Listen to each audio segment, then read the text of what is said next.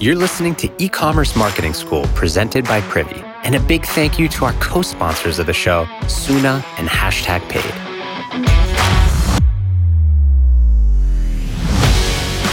You know what the biggest problem is with influencer marketing? Finding creators. You gotta search and scroll through thousands of them before you find them that make sense. Not anymore. Hashtag Paid is the first matchmaking tool for brands and creators. All you gotta do is build your campaign, and Hashtag Paid is gonna pair you with 10 creators who show interest in your brand. They'll even send you mini pitches to help you pick your final roster. From there, you just hit the launch button.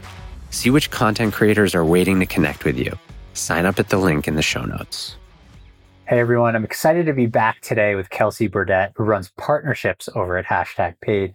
Kelsey's neck deep between brands and creator marketing, and I'm excited to make her a recurring guest on the show. Hopefully, she'll come back.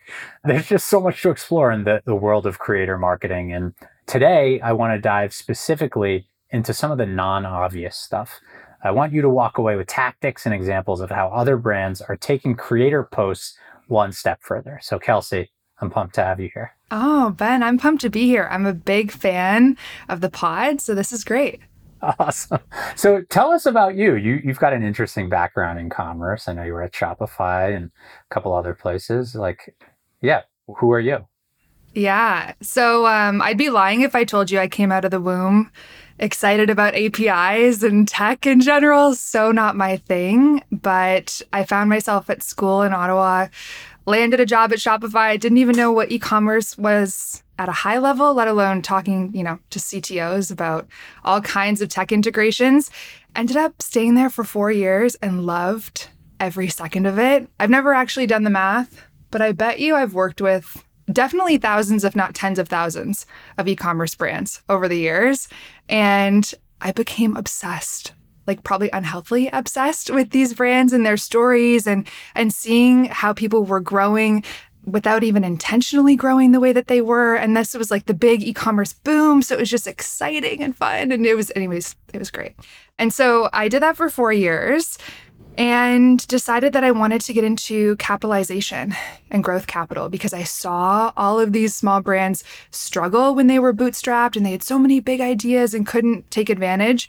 So I actually moved over to Clearco, providing marketing capital to all of these brands and their agency partners.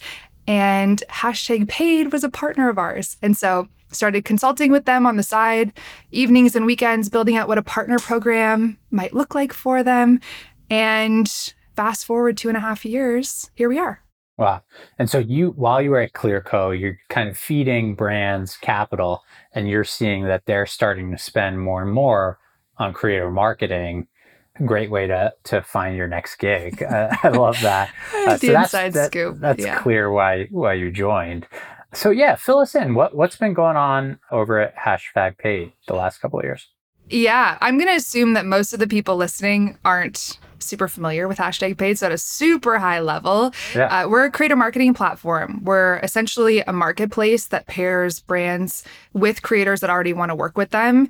And then part of what I find so exciting is that we put the control back in brands' hands to distribute that content however they see fit. And so our roots, we were a managed service agency eight long years ago back like if you think of what social media was eight years ago completely different world. And we were selling to really large brands. Our enterprise engine is still rolling and it's doing great. And they're figuring out new ways to extend creator marketing with these massive budgets huge customers things like that. Where i get the most excited is on the platform side of our business selling to these smbs and we're in full blown brand education mode, teaching people how to think bigger about creative marketing. A lot of the stuff we'll talk about today, teaching people how to measure and attribute revenue from creators. That was never a thing before. So, anyways, I could talk all day about that, but I'll try to keep it succinct. No, I love it. Like that's why why you're here, right? I I also need to learn.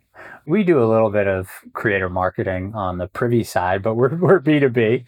But I, I just see it with with all the merchants that I I work with. So I'd love to to dive into it. I think we have done a few episodes on like high level, kind of 101 level stuff. So hopefully people are primed. But the topic for today that we're going to cover is like what do you do with this content really? And my naive takeaway is that most of these relationships end up with, you know, a single or a handful of organic posts that the creator is publishing to their feeds. Yeah. Right. But like, what can you do to to take things further? And would love like some real examples that that you think are interesting. I have more examples than we have time for. I was actually, I was just thinking, I wrote out a list of all the different ways that I would want people to use creators. It was a list of like 15 things right off the bat. So I've I've trimmed it down. Don't worry for everyone listening, it's not going to be that long. Um, we're going to cover three main buckets and a couple of nuances within them, if that's cool with you. Yeah. Especially with an eye towards BFCM, which I know probably sounds a little crazy to talk about in August, but it's time to start prepping for that stuff. So, first things first is email. Perfect. You think creators, you think social media, you're probably not thinking email marketing, but I'm telling you, this is the industry's best kept secret. In fact, this time last year, literally 365 days ago, we had a brand called Mysa come in. They're a smart home thermostat. I'm not sure if you're familiar with them. But they had a really cool objective where they're like, look, we know in the next couple of months, every brand in our space is going to be pushing a ton of ad dollars into paid social, and CPMs get wild, attribution gets really difficult, especially with all the iOS updates, so on and so forth. They said, we're going to hack the system. Instead, in August, September, and October, we're going to focus all of our creator efforts on driving mailing list subscriptions. So when BFCM comes around, we push one free email out to our entire mailing list, and we're going to see if we can drive purchases that way and not play the game that is Facebook ads and blowing through a ton of dollars. And so Everyone loves numbers. I've been in e commerce long enough. I know that numbers, the stories don't mean anything if the numbers aren't there. So, just one little tidbit here they ran the campaign for about two months. They drove hundreds and hundreds and hundreds of signups from a single campaign, which is wild in itself. That's a success. If that wasn't enough, they did a test in a control group. So the test was the creator email signups, you know, who are these people versus the control of their standard signups. Their standard signups converted at just under 17% to purchase. The creator segment was 53.5%. Wow. 53.5 are you kidding? That's like almost three three times. I want to make sure i understand this. So yeah. the creator was you know promoting the brand but instead of driving it to like the shopify store it was some sort of email capture landing page or form or two things actually. So um, I have some tips around this that I'll go through in just a second Yeah. to make it Oh, that sorry, much sorry. juicier. Great. No, no, no, it's all good. So landing page is super valuable. The other thing is just having the pop up. You know a little something about this on an e-commerce site, and um, and capturing emails that way. And that way, if people do want to purchase on the spot, amazing. Let's let them do that. But again, the the real objective was driving those email signups. That's interesting. Yeah. So it's almost just like a simple reframing of the primary success metric here. And did the creator actually say anything about email, like joining the list or? Yes. So that was the call to action, the CTA. Uh, how you sweeten this deal. So, my advice if it were me with an e commerce brand heading into BFCM, how would I set this up? I would do some sort of gift with purchase. I would do a giveaway. I would have some sort of carrot to dangle to get people to look out for my BFCM email and then ultimately st- sign on to the, the mailing list. So I would add a little something, something to sweeten the deal. And I would probably drive them direct to the website, get them to sign up with my pop up. And what we found is even when we've done partnerships with Sampler, for example, where you're actually having people register to get free product, those campaigns do astronomically better than the ones that just say, oh, go purchase on our site. So I would encourage every brand be a little bit more strategic and play the long game. Fill the top of the funnel so that you can convert when it matters. I love that. Yeah. I mean, taking it one step further, you could even, so if the creator's putting a specific trackable link to drive to the site, you could actually target a specific pop up to that audience that references the creator that sent them there in the pop up on top of your own website, as an example. I think you read my next point. Oh, no, I don't even, I don't have your notes in front of me. That's I'm great. just joking. I'm just joking. No, you're so right. I actually have to pull it back a little bit because the idea of personalization, I mean, we look at the data. Anytime a buying experience is personalized, our AOVs go up and our conversion rates go up. If we spend an extra two seconds adding in some personalization into our customer journey, we will reap the benefits for months to come, especially in the e commerce Super Bowl that is BFCM. Yeah, I love it. That's a really subtle difference in creator content. I like it. Right. You've already got the content. You might as well use it. Okay, let's move on. So, step number two, I've self coined this term. I don't know if this exists elsewhere, so I'm not going to take credit for it if it does. It's what I'm calling the creator guided customer journey. And so, it's something I talked to Nik Sharma about, and it's something I've seen in market and pieces. And I think there's brands that are doing 75% of what's possible, but I think there's potential to take it even further. So, what do I mean by the creator guided customer journey? It starts with creator posts organically on their own feed. People see this content for the first time, they get familiar with the brand, the story, whatever, whatever.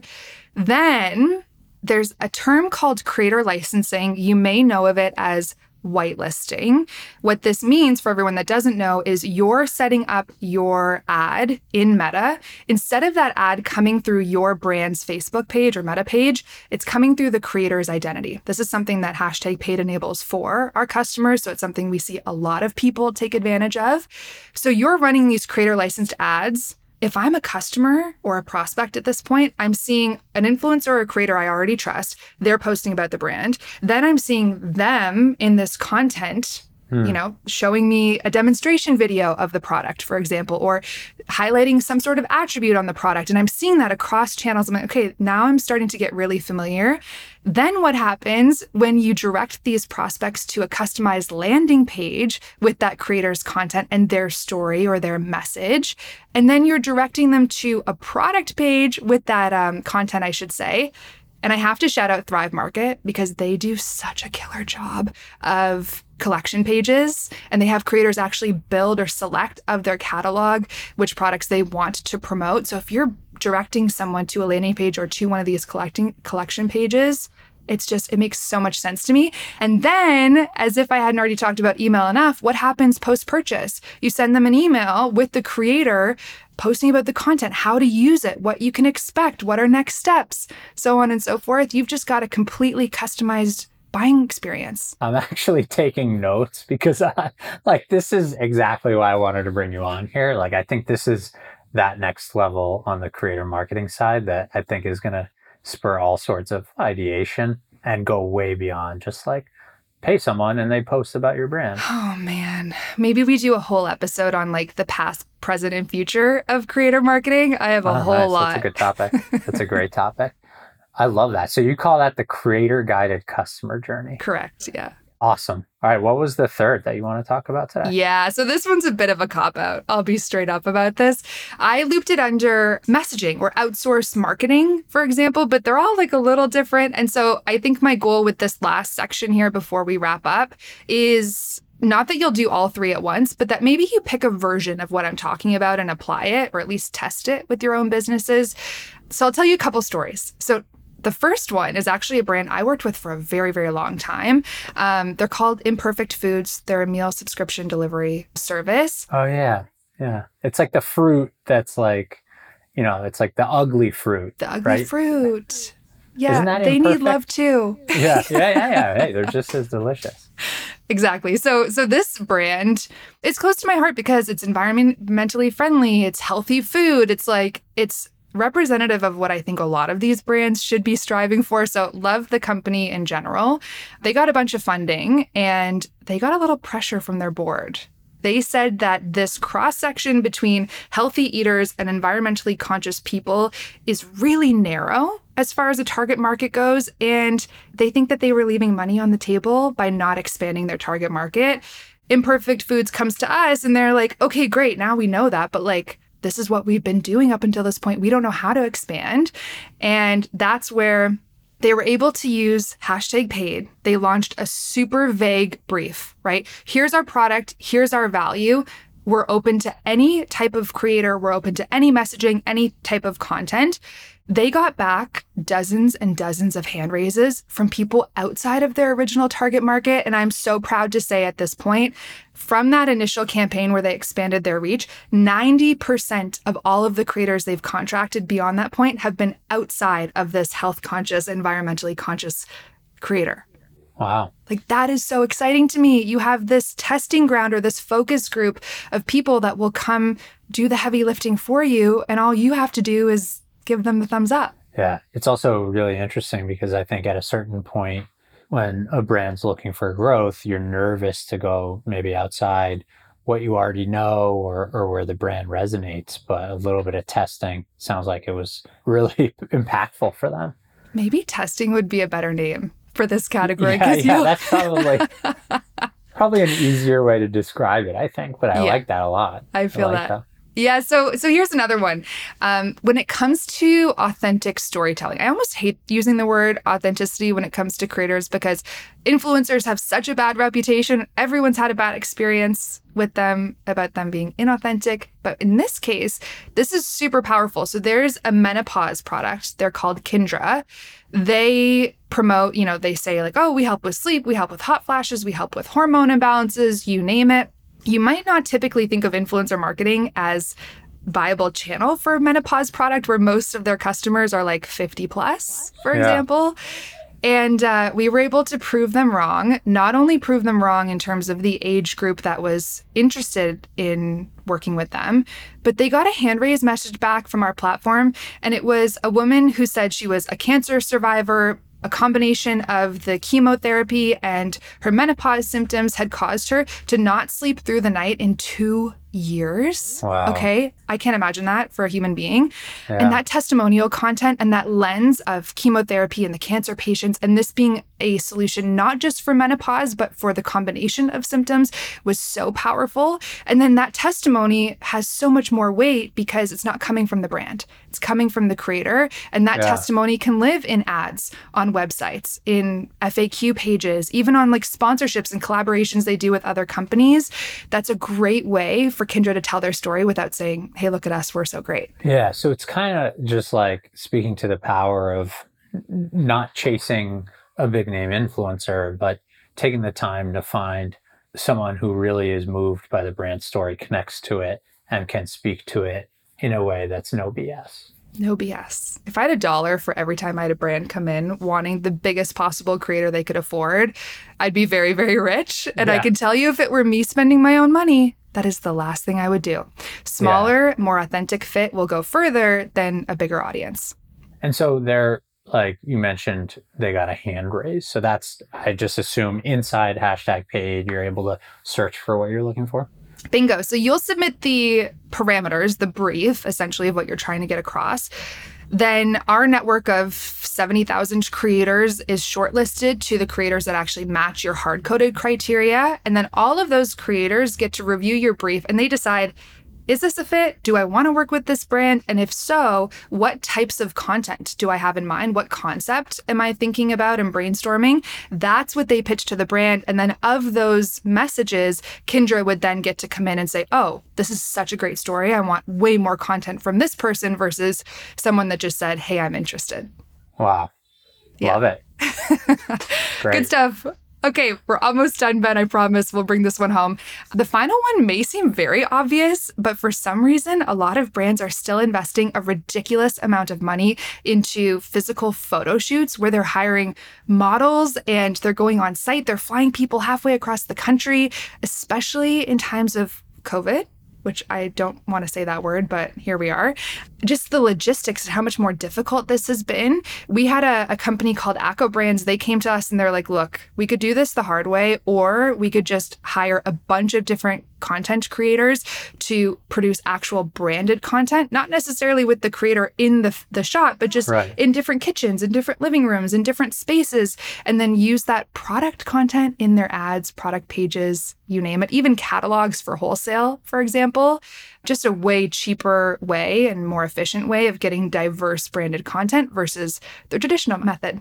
Interesting. So almost like you're able to get an army of people creating product photography or, or videography for you through creators as opposed to the one style that you would do it yourself if you were trying to do this in house? Okay, real, real case study from the other day. I was on the phone with an agency and they had 1,500 images from a single photo shoot. That's a lot of images, yeah. of which they could use six because all yeah. of them had 50 iterations of the same shot. It's like, yeah, I would pull my hair out too. Yeah, no, I love that. I, almost just reframing like how to use these creators uh, as opposed to like purely for their their audience. Obviously, that's a benefit, but it could fuel a lot more for the brand. I like that. Totally. So I know we covered a lot of ground, but I hope somebody finds a little nugget in there somewhere to implement this year.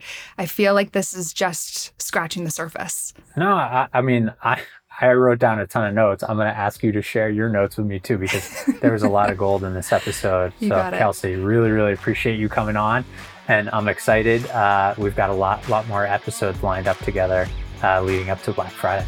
Awesome. Thanks for having me, Ben. Yeah.